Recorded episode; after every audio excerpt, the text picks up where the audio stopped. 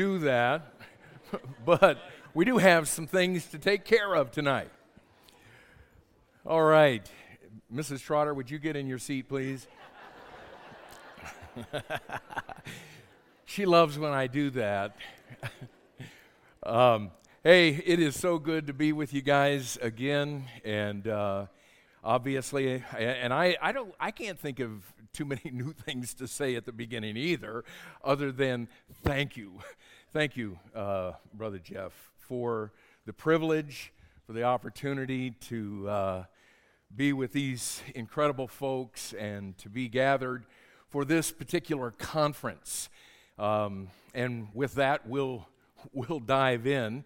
Uh, as Pastor Jeff talked about this morning, which was an incredible message. Amen. As always. Um, and, uh, but what he talked about was the fact that this week is designed for us to talk about this thing of the local church. That, that seems probably like the biggest no brainer ever since we're all sitting in a local church, but it's really not that big of a no brainer. There are lots of things for us to talk about. The morning sessions, Pastor Joe McCaig and Pastor James DeCoker will be talking about the doctrine uh, of the local church. What I am uh, intending to do in our evening sessions is, is talk about the intention that God had through the local church. I, I hope that you find it incredibly interesting. It, it is very interesting to me when you start putting all the pieces together. I also hope that you'll find it extremely practical uh, in terms of setting a course and direction for any church. Uh, and, and, to begin to show you what, I, uh, what I'm talking about, about putting these pieces together. There's a phrase that we throw around quite a bit in Christian circles that I'm afraid that we've probably never really allowed to strike brain. Okay? And, and the reason that I'm saying that maybe it's never really struck brain with us is not because it is, you know, rocket surgery. It's not really that difficult to, to get our minds wrapped around. But I think what happens to us is a lot of times we, we use this particular phrase. The phrase is the body of Christ. And I think we use that as just, you know, kind of biblical terminology, and we never really stop to think about what it is that we're actually saying about ourselves, about the local church, that we are the body of Christ. And so tonight, beginning in your notes, let's see if we can get an understanding of the body of Christ biblically. Okay, so if we're really going to understand it, there's two things that we've got to make sure that we keep in mind. Okay, the first one is, is this, and this is, this is simple, but it, we're, we're building this case, okay? So the first thing we got to get our minds wrapped around is our Lord Jesus Christ came to this earth in a body. We might could call that in terms of where we're going this week, we might could call that body number one, okay? And, and if you would have been alive in the first century, you could have reached out and touched that body. You could have said to the guy next to you, This is the body of Christ. Because he came into this world in a literal, physical body. In Hebrews chapter 10, verses 5 through 7, it records what is, in my estimation, one of the most intriguing, most fascinating conversations that has ever taken place in the history of the universe because what this passage is actually talking about is the conversation that the eternal Father was having with the eternal Word just before the whole Bethlehem thing. Can you get your head there? They're talking in heaven about what's getting ready to happen down on planet Earth. Wherefore, when he cometh into the world, he saith, Sacrifice and offering thou wouldest not, but a body, listen to this now, a body thou hast prepared me. In burnt offerings and sacrifices for sin, thou hast had no pleasure. Then said I, Lo, I come.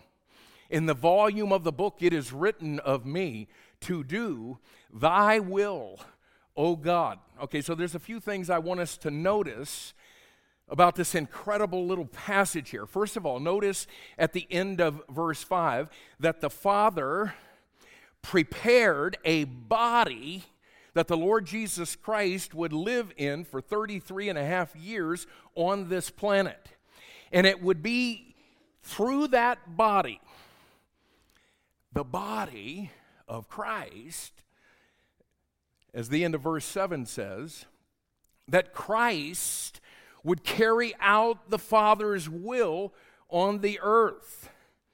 Okay, so as we allow ourselves to just kind of back up from that body so we can get the big picture biblically by comparing Scripture with Scripture, what we find about him carrying out the will of God that in that body that was prepared for him is that there were two things, at least two things, that God the Father intended that the Lord Jesus Christ would accomplish through that body.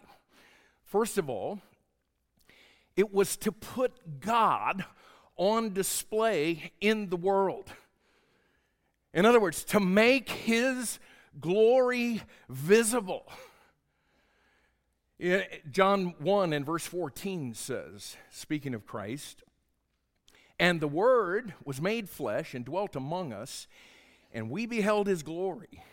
The glories of the only begotten of the Father full of grace and truth. In other words, Christ came, and through that physical human body that had been prepared for him, he put all of the glorious attributes of deity on display so the world could see who the God of the Bible actually is.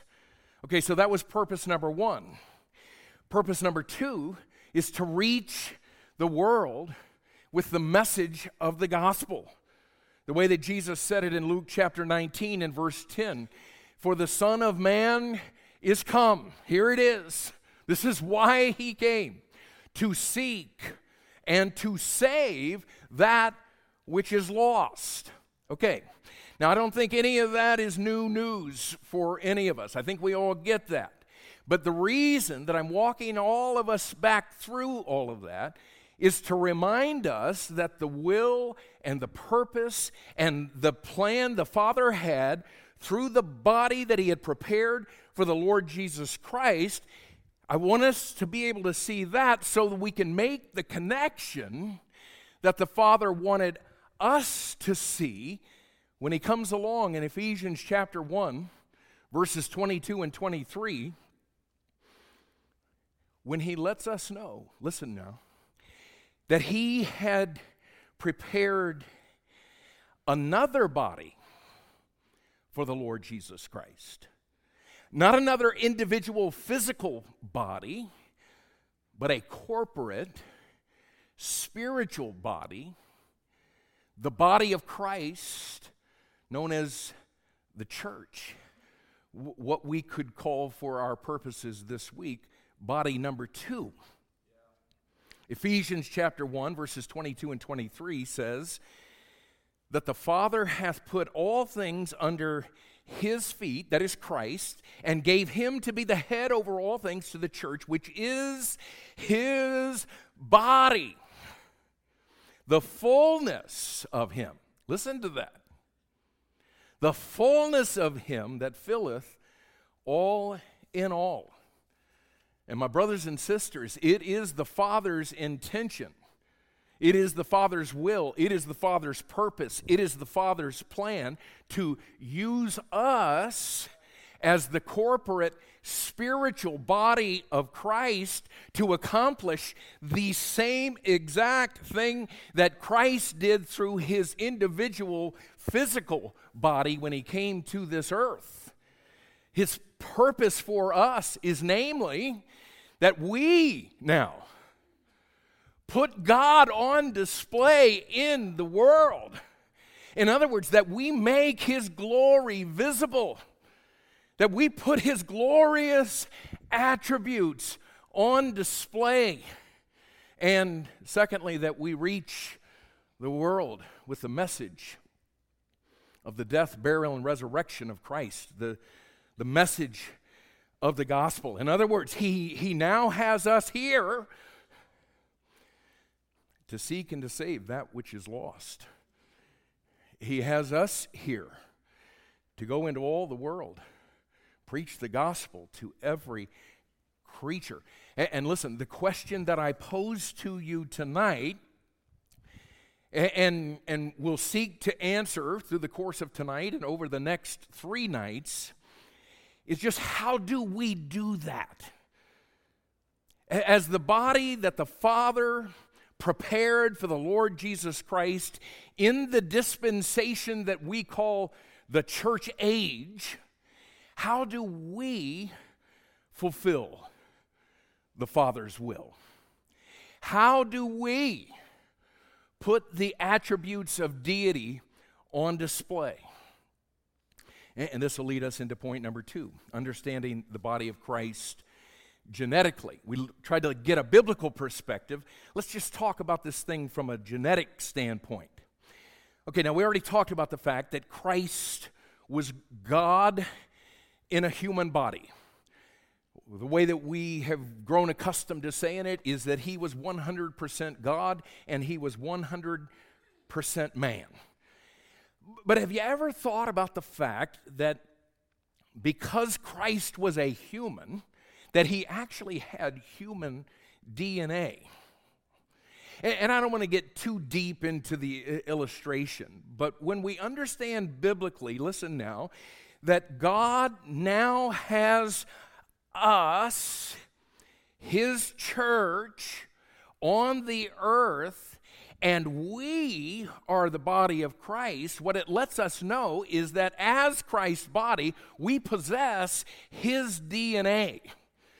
Certainly not His physical DNA, because though we are indeed the body of Christ, we are not the physical body of Christ, but we are the, say it, the spiritual body of Christ, and God's intention to use us is to use us to bear Christ spiritual image, the image of Christ to the world just as surely as if we did possess his physical DNA. What I'm saying to you is that there was a genetic code that was inherent in Christ's body that made Christ who he was. And I want you to get it in your notes this way who Christ was in his individual physical body is who we are to be as his corporate spiritual body. Do you agree with that, my brothers and sisters? And further, what Christ accomplished through his individual physical body is what we're to accomplish as his corporate spiritual body. Uh, L- listen carefully to this now. So, the whole premise of where we're going to be going in the evening sessions is that if we can identify who the Father intended Christ to be, and if we can identify the attributes that God intended for him to display through that individual physical body of Christ, then it will let us know what it is that the Father wants us to be. It'll let us know the attributes of deity that He wants to be displayed through us so that we can determine biblically just how it is that God intends that we, as the spiritual corporate body of Christ, are to actually flesh out the attributes of deity in a practical way. I think the way that it's in your notes is we must learn how the genetic code that made Christ who he was in his physical body is to be fleshed out in us, his spiritual body. And, so, what we're going to do tonight, and in, again over the course of the next three nights, is we are going to look at the genetic code, if you will, of the Lord Jesus Christ. We're going to look at what it was that the Father had prepared that body to put on display in terms of the attributes. And once we've identified that, we're going to look at each one of those attributes biblically to see just how it is, through what He taught us in the Word of God, how it is that we, as the corporate spiritual body of Christ, have been called to put those same attributes on display in the world. You don't need to write this, but to give you an idea of where we're heading, what we're going to be doing is we're going to be looking at these attributes. First of all, we're going to see that Christ was the Word of God, that He was the image of God, the glory of God, the life of God, the power of God, the love of God, and the life of God.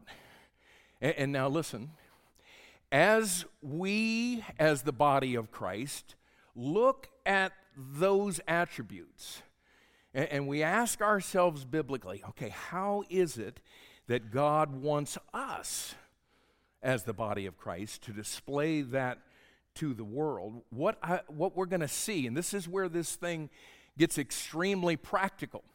Once we've identified how we do that, what it dictates to us is our core values.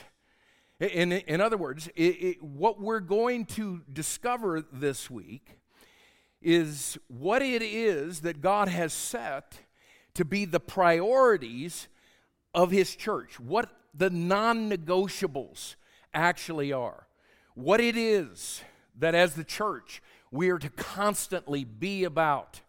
What are those things that we've got to be sure that we've never allowed ourselves to be moved away from?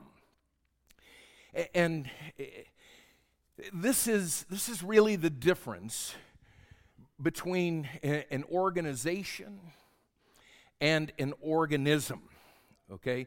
Because in an organization, they get to choose their core values. Those core values are set by the owner or you know the CEO of the organization.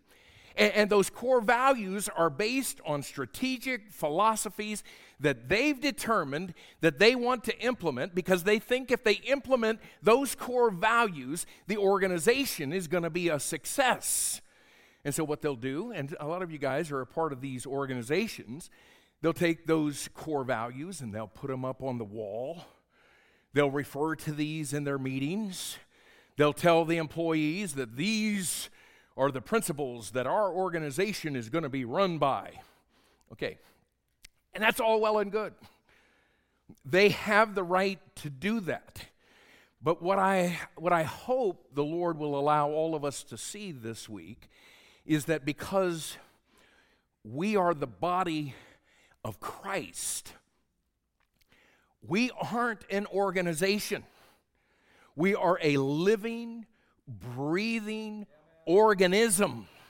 And we don't have the luxury, we don't have the right, or the whatever you want to call it, to sit around in our ivory towers and dream up the strategic philosophies that are going to define us and by which we are going to operate as a local church. We don't have that luxury. Because, listen now, who we are and what we do has been determined for us by the DNA that we've inherited from Christ. And our core values are determined based on the spiritual genetics of our chief executive officer, the Lord Jesus Christ, and they are to be implemented not so the church or the pastor can be a success, but they're to be implemented so that God can be glorified in the world. This is why Ephesians chapter 3 and verse 20 says, Unto him be glory in the church as the church of Jesus Christ, y'all. Who we are and what we do is based on who Christ is and what he did. And, we've got to get to the place to where we actually are connecting the dots between body number one, the body of the physical, individual body of the Lord Jesus Christ, how that connects with this corporate spiritual body called the church. And so tonight, I want us to look at the, because I knew I was going to have to set that up uh, for where we're, we're heading. But tonight, I want us to look at the, the first characteristic or attribute that Christ put on display in his physical body and we'll look at that and see how that translates into this first core value or this first priority that we must implement as the body of Christ. Okay, so number one, because Christ is the Word of God. Okay, and I've already alluded that to that tonight. John chapter 1 and verse 1, of course, tells us, In the beginning was the Word and the Word was with God, and the Word was God. And then we come down to verse 14, and it talks about that Word was made flesh and dwelt among us, and we beheld his glory. The glory is of the only begotten of the Father, full of grace and truth. And so, what, what this passage tells us is the fact that Christ is the Word of God. Verse 14 says, The fact that he was the Word was put on display through Christ's physical body, in the fact that he was made flesh. Okay, so the question is how do we, as the body of Christ, how do we now put the Word of God on display in the world and I'm submitting to you that biblically, this is why, here's the rest of our sentence, we must embrace an uncompromising priority on expository preaching. It's because the only way the Word of God is going to be put on display is if we hold to what God has instructed us to do in the local church. And to show you this, I, want to take you to a passage tonight that reveals to us what it actually looks like in a local church, just like this one, when we're allowing the Word of God to be put on display through us. This is what I'm calling marks, the identifying marks, if you will, the marks of a local body that embodies the Word of God. And we're going to be looking at Ephesians chapter 4, verses 11 through 16. And I, I know that, you know, we're, we kind of grown to the place to where we just kind of depend on the screen. I would love for you to open your Bible to the passage and see it from there. The cross references, of course, will be uh, up on the screen.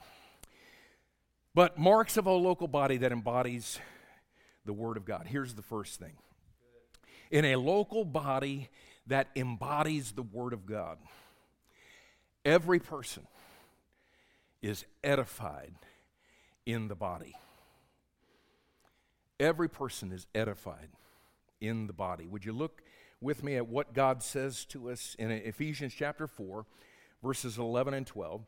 And he gave some apostles, and some prophets, and some evangelists, and some pastors and teachers for the perfecting of the saints, for the work of the ministry. And I think all of us would agree that in this time period, the body of Christ, God is giving to the church, as the end of verse 11 says, that He's giving for sure pastors and teachers. I think that most of us would be in agreement about the fact that this is referring to two functions of the same office pastoring and, and teaching. We have quite a few of those gifts given to the body in, in the room tonight. And again, you pastors that have come from different places, man, we're thrilled to have you here.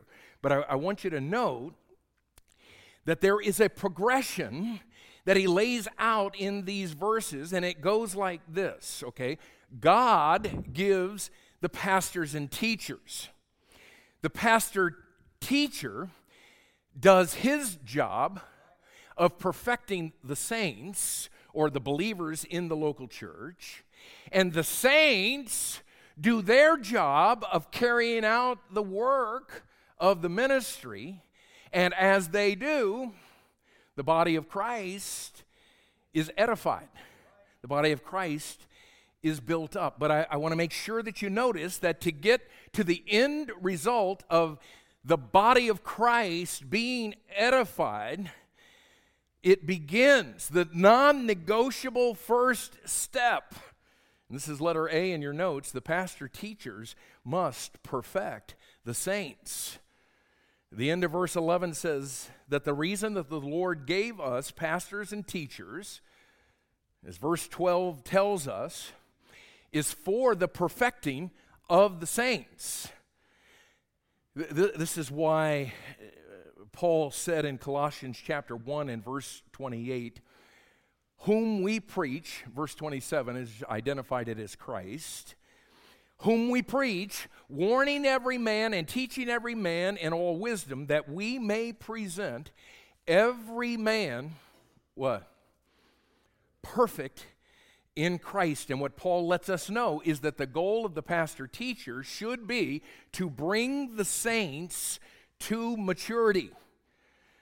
The job of the pastor teacher is not to entertain the saints, it's not to motivate the saints, it's not to program the saints, socialize the saints, it's not even to organize the saints. It is to bring the saints to perfection, to bring them to full grown spiritual maturity.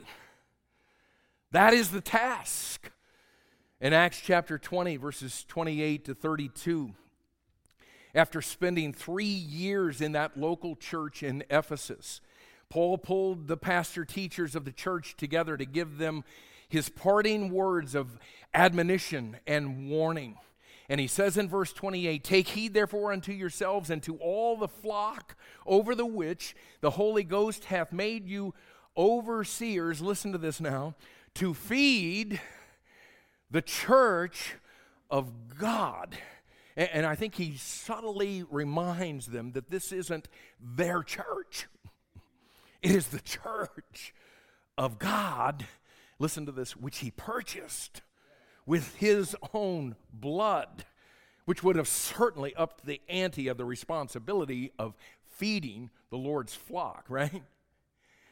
But what were they to actually use to do that? Verse 32 says, And now, brethren, okay, these pastor teachers, I commend you to God, listen, and to the word of his grace, which is able to build you up. And my brothers and sisters, that is the way that God has designed this thing of the body of Christ to be edified or to be built up by the saints being fed, not on the pastor's preferences and opinions while he's holding a Bible in his hand not on pop psychology sprinkled with Bible verses, not on spiritual sounding, positive mental attitude malarkey. He is to give massive doses of the pure, unadulterated Word of God. And biblically, the way that is done, I'm submitting to you, is through expository preaching. Listen, not just preaching, but expository preaching. And, and someone w- might ask, well, what kind of preaching is that, brother? Because I've never seen that expository word in the Bible. And I, I do realize that particular word is not found there, but it is the kind of preaching that is described in the Bible. And do note that we get a, a form of this word, expository, as Luke described the kind of preaching that our Lord Jesus Christ did in those 40 days after his resurrection and prior to his ascension, Luke says in Luke 24, verse 27, and beginning at Moses, the first five books of the Old Testament, and all the prophets, okay, all the books written by the Old Testament prophets, whether they were major or minor, whatever, what did Christ do? He, say the word, expounded unto them all the scriptures, the things concerning himself. In other words, what he spent his time doing for 40 days was expounding the scriptures. He simply stuck to the book and explained the book. We see that same thing in Nehemiah chapter 8, verses 1 through 8. We don't have time tonight to look at the whole passage, but we can get what we need for our purposes tonight in verses 7 and 8. At the end of verse 7, it says that they caused the people to understand the law or the word. And verse 8 tells us how they did it, y'all. They read in the book of the law of God distinctly or with authority and gave the sense and caused them to understand the reading. In essence, you know what they did? They read the text, they explained the text, and they applied the text. Common word in all of that was text. It had to do with this book. It's the same thing that Paul was, was, trying, was trying to communicate to Timothy in terms of the responsibility to feed the flock of God in 1 Timothy chapter 4, verses 12 and 13. First, would you look at verse 12? It, it talks about those of us that are pastors using our lives as the platform that we use to speak. And, and what he tells Timothy is that our lives should provide an example of the believers. In word that it's everything that we say as pastors. In conversation that's everything that we do. In charity and how we love people by meeting their needs. In spirit what it is that just exudes from us in faith, how we, we trust God to work through His Word to the flock, in purity, purity of our motives, purity of our lives.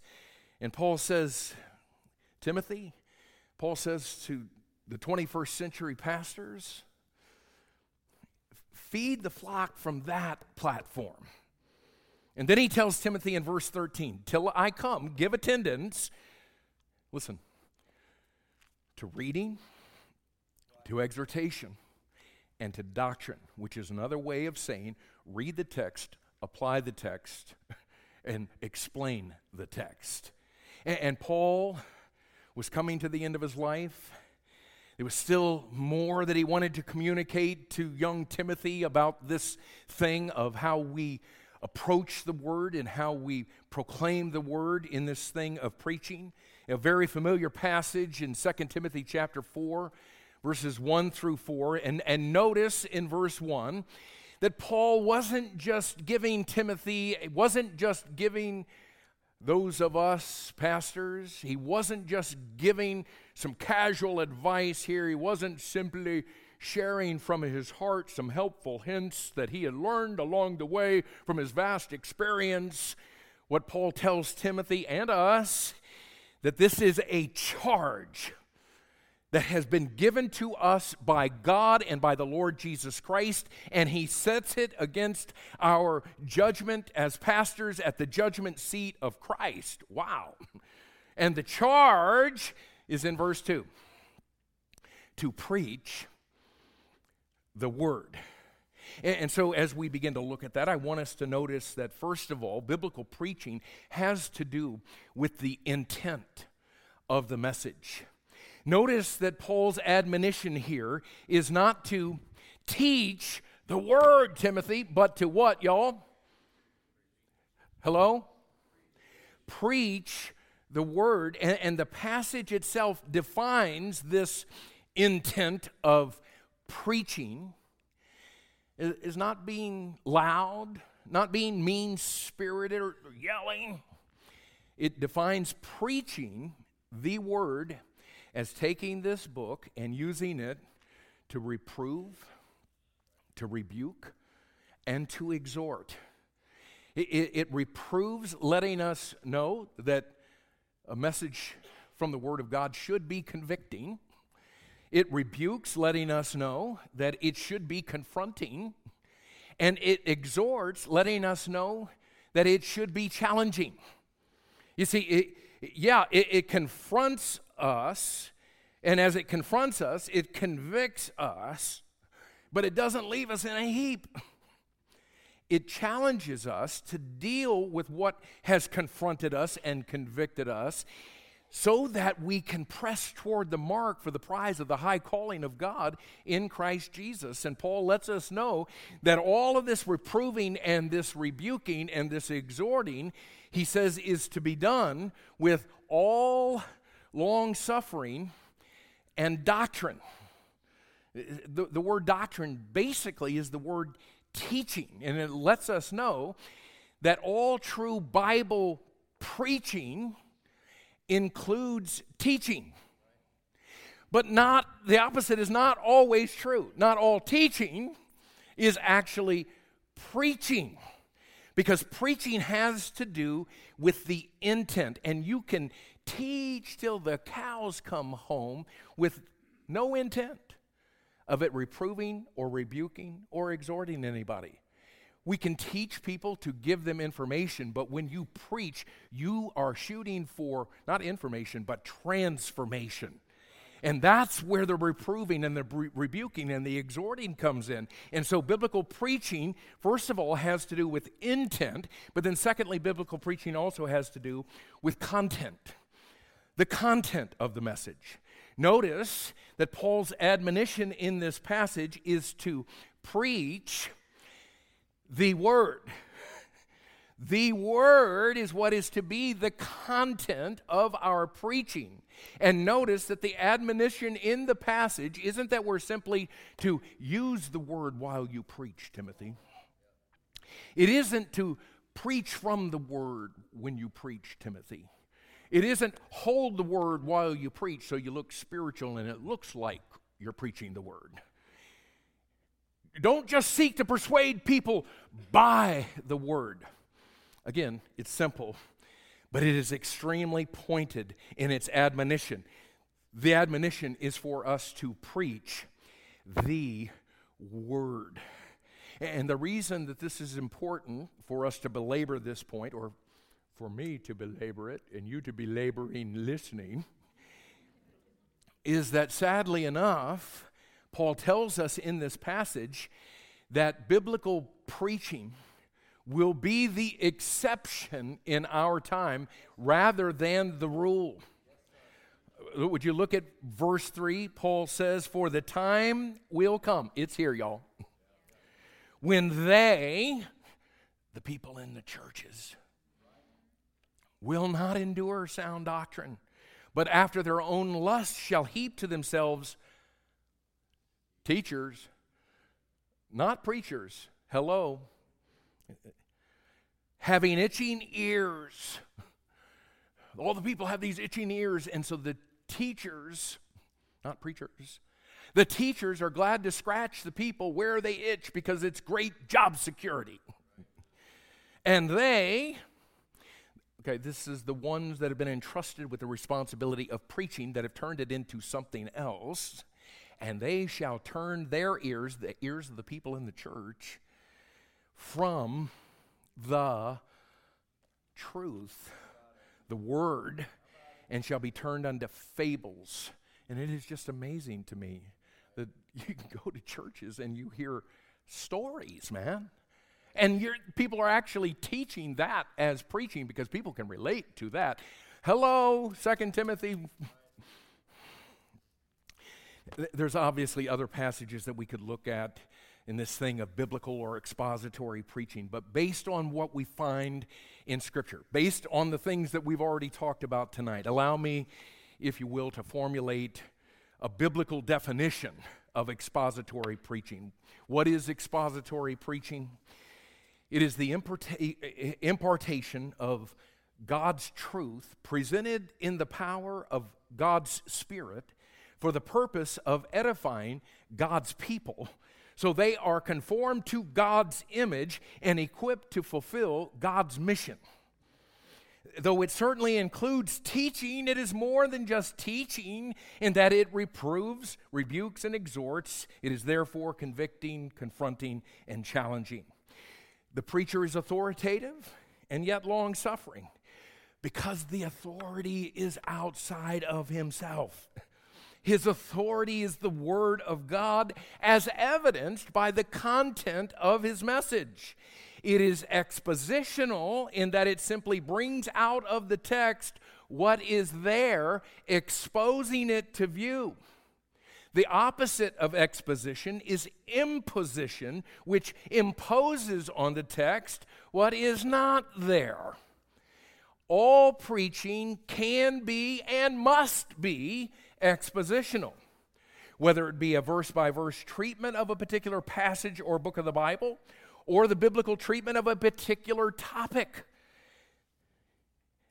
And again, it's expositional in the fact that the theme and the main points of the message are taken from the text as opposed to the mind of the expositor. Okay, we're, we're working expositionally right now through Ephesians chapter 4. Pastor Jeff this morning had a topical message that was as expositional as any message you will ever hear in your life. Because what he did is he took the biblical topic, went to all the places in the Bible that talked about that very thing, and presented that, and those became the points of the message. And that when we're talking about expository preaching, that's what we're talking about. Is the points of the message are coming right from the Bible.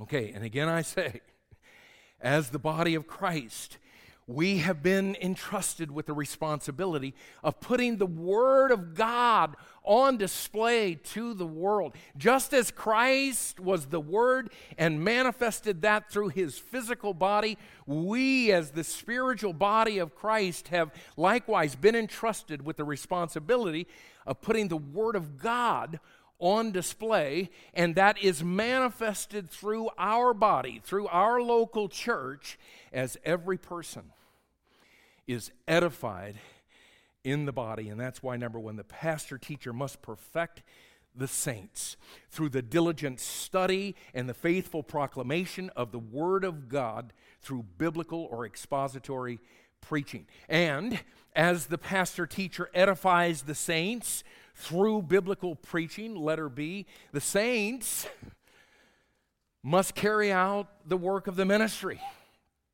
Notice in verse 12, here in Ephesians 4, that the ministry of the pastor teachers through the word is for the perfecting of the saints, which isn't an end in itself. The perfecting of the saints is for the work of the ministry. So all the saints have what they need to minister to one another. And, again, even that isn't an end in itself. It too is for the edifying of the body of Christ. In other words, the pastor teachers do their job or fulfill their responsibility to the saints, and the saints do their job of ministering to each other so the body of Christ can be and do just what the body of Christ did when he was here on this planet, manifesting the Word of God through his individual physical body. And now he has us here to manifest the Word of God through the local body of the church. But in a body where this is really happening, the way that he says it in Ephesians chapter 4 is every person in the body is edified in that body. Then notice next that in a local body that embodies the Word of God, every person is unified in the faith. Every person is unified in the faith. Ephesians chapter 4 and verse 13 says, Till we, what's that next word? Until we all, not, not 80% of us, not 95% of us, till we all. This is the design, you guys, that we all come in the unity of the faith. And of course, the faith is a, a phrase that refers to the sum total of God's revelation that is revealed in His in His Word. and, and, notice two things, quick things about this unity that we're to have in our church. Letter A: we must keep it, not create it. W- would you look back at verse 3 of this same chapter, Ephesians chapter 4? Paul says, endeavoring to create the unity of the Spirit and the bond of peace. Is that what it says? No, endeavoring to keep the unity of the Spirit in the bond of peace. And you know why he words it like that? Because when we understood the gospel of the faith, and we called upon the name of the Lord Jesus Christ to save us, listen, at that very instance, we were placed, as Ephesians chapter 4, verses 4 through 6 go on to tell us. Listen, y'all, we were placed in one body and one spirit, even as we are all called in one hope of our calling, one Lord, one faith, one baptism, one God and Father of all, who is above all and through all and in us all. Wow. A lot of alls and a lot of ones there, y'all. And the idea here is he created the unity when he placed us in his body. And our responsibility is to keep what he created, which leads us to letter B we must work it, not destroy it. Ephesians chapter 4 and verse 3, he says, endeavoring, listen to it, y'all, endeavoring to keep the unity. And, the word endeavoring there is translated in other places in our King James Bible as be diligent, do diligence, give diligence, labor, study, and the point is, in a local body of Christ that embodies the Word of God, every person is unified in the faith. And, we need to make sure that we all allow the Word of God that gets proclaimed from this sacred desk Sunday after Sunday after Sunday. We need to make sure that we allow the Word of God to have free course in us and through us. And we must all work tenaciously, not to lose it, because we've been called to keep it. Because we have been entrusted with the responsibility of putting the Word of God on display in the world.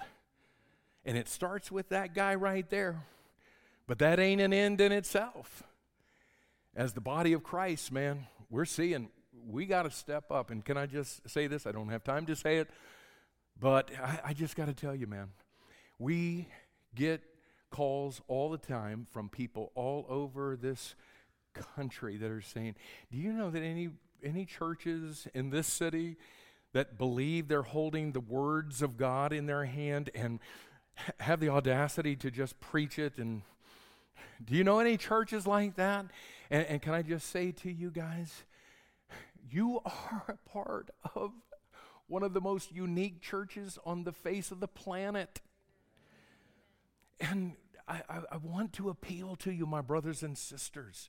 Don't take that for granted.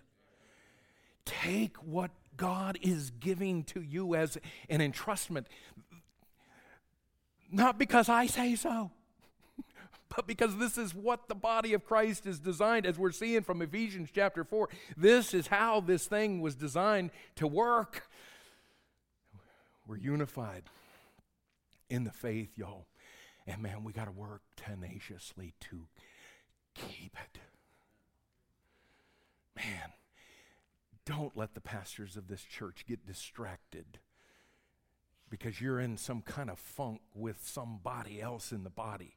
Man, I'll tell you from a guy that has pastored this church, if there's anything that'll suck the life out of a pastor, it is sheep that are gnawing on each other. okay, number three. In a local body that embodies the Word of God, every person is edified in the body, unified in the faith, but also every person is solidified in the Son. Look with me again at verse 13 till we all come in the unity of the faith. We just talked about that. And watch this now. And of the knowledge of the Son of God. And what's implied here is that we all come, right, in the knowledge of the Son of God. And, to give us a clear understanding of the knowledge of the Son of God that he's actually talking about, he qualifies it in the rest of the verse by saying, Unto a perfect man, listen to this, unto the measure of the stature of the fullness of Christ. Wow.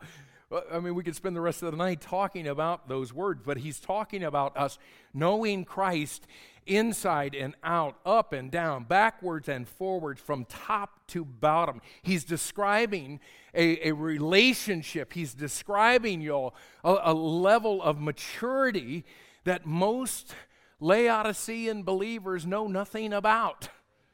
But if we ever will, what it means, letter A, is we must know the Word of God.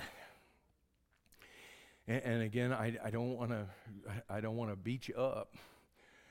I, I, I want to exhort you though.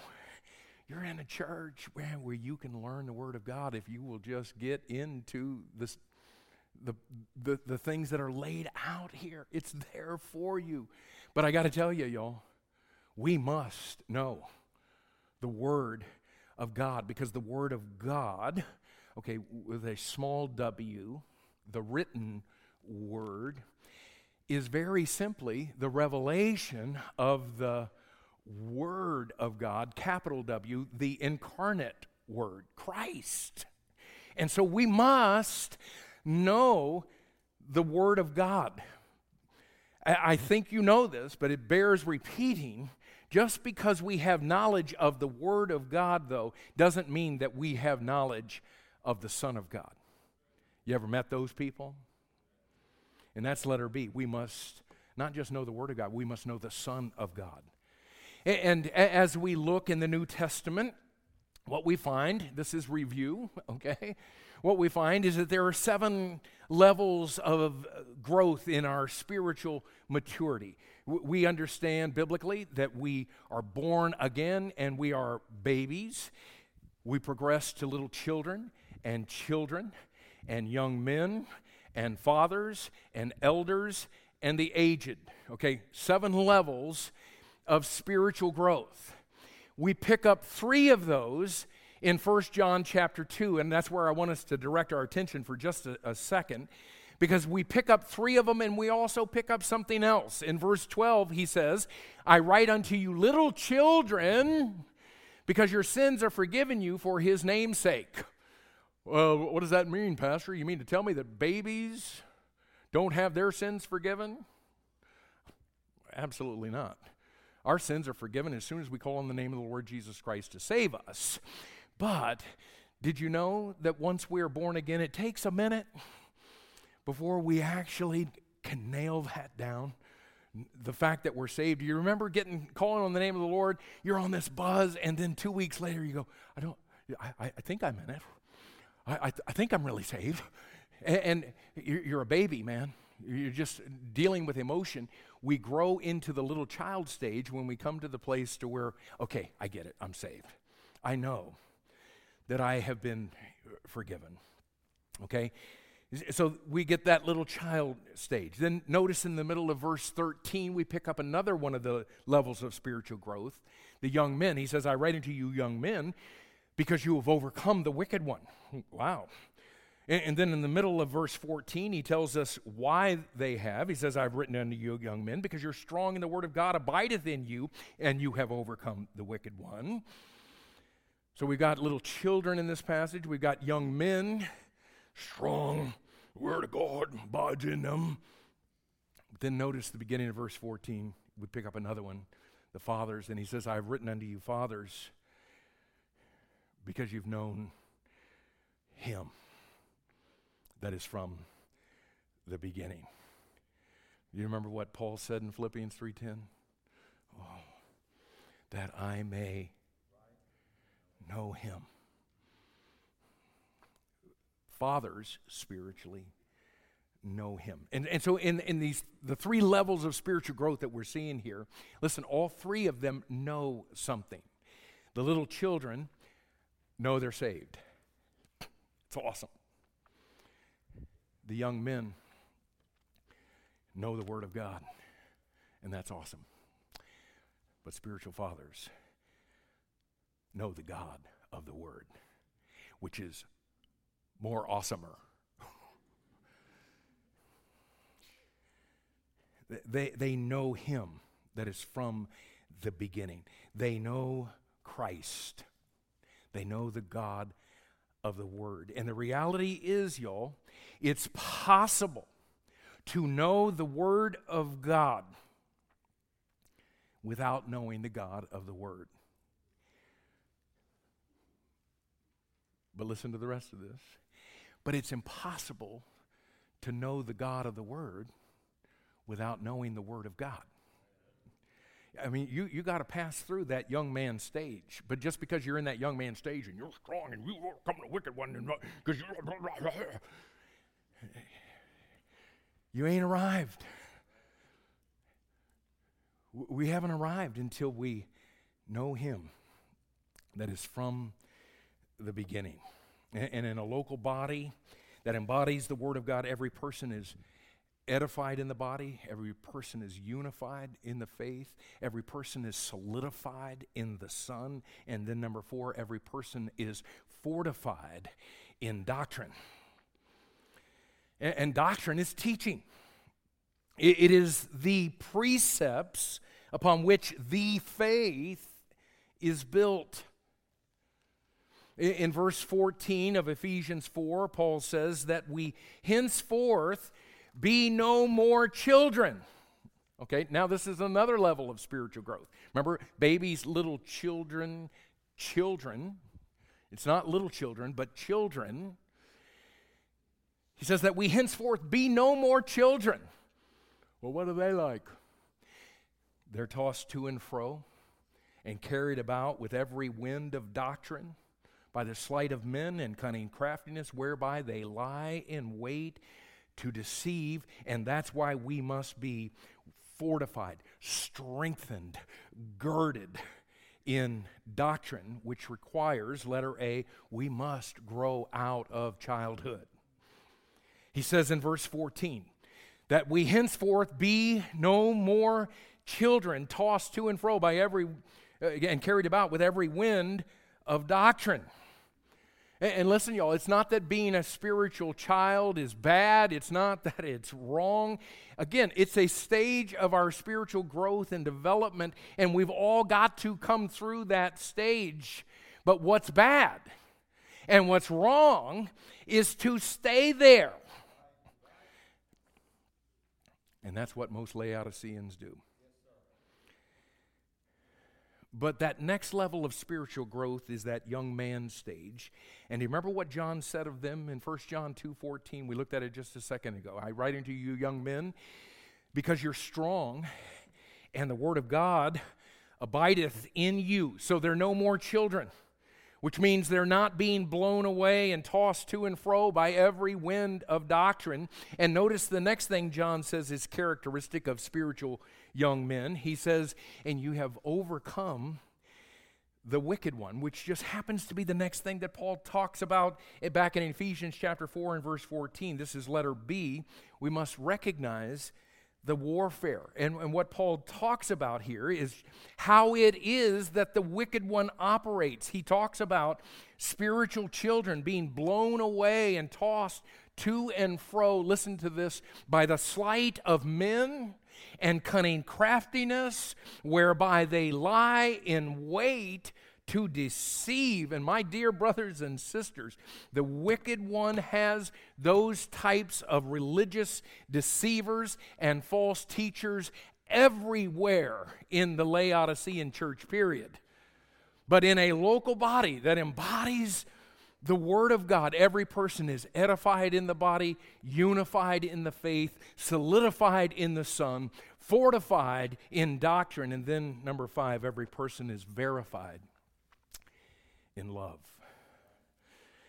In other words, we substantiate or we give proof of who we are by our love, which means, letter A, we must all speak the truth in love.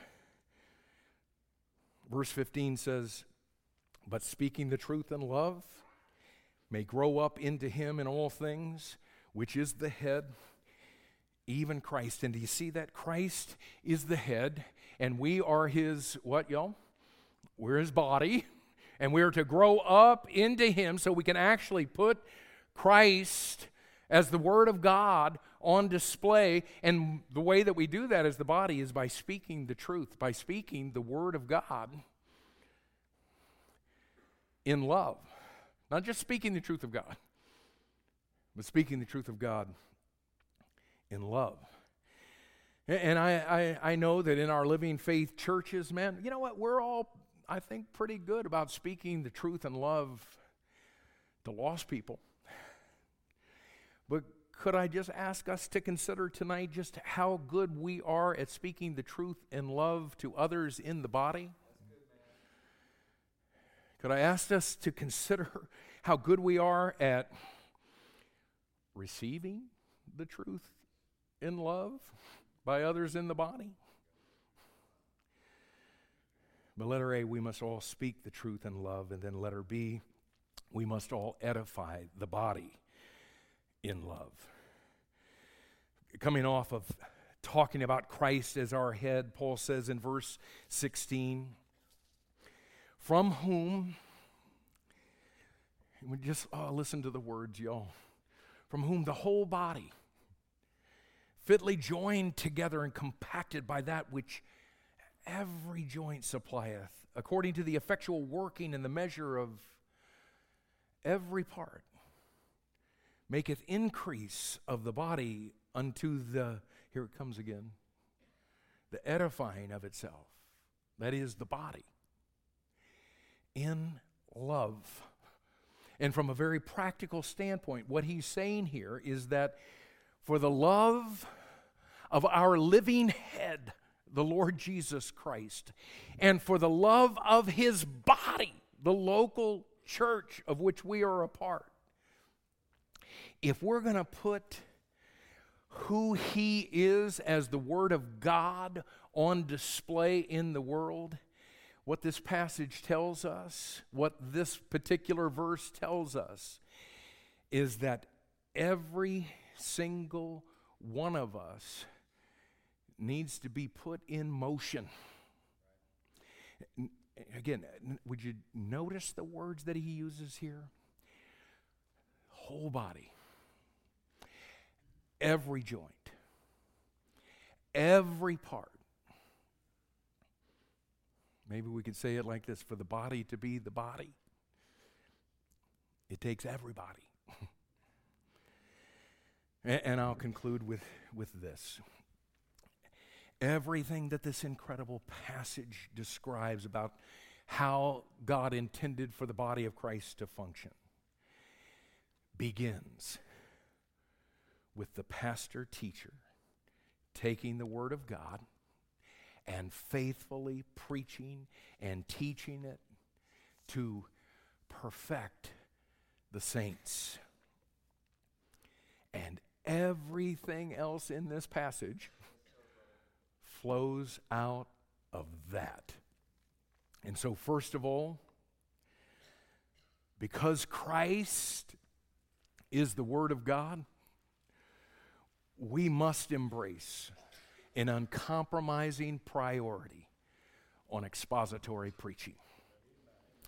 And Lord, I pray tonight that we will allow our minds to get wrapped around that and everything that flows out of that, so that unto you can be glory in the church.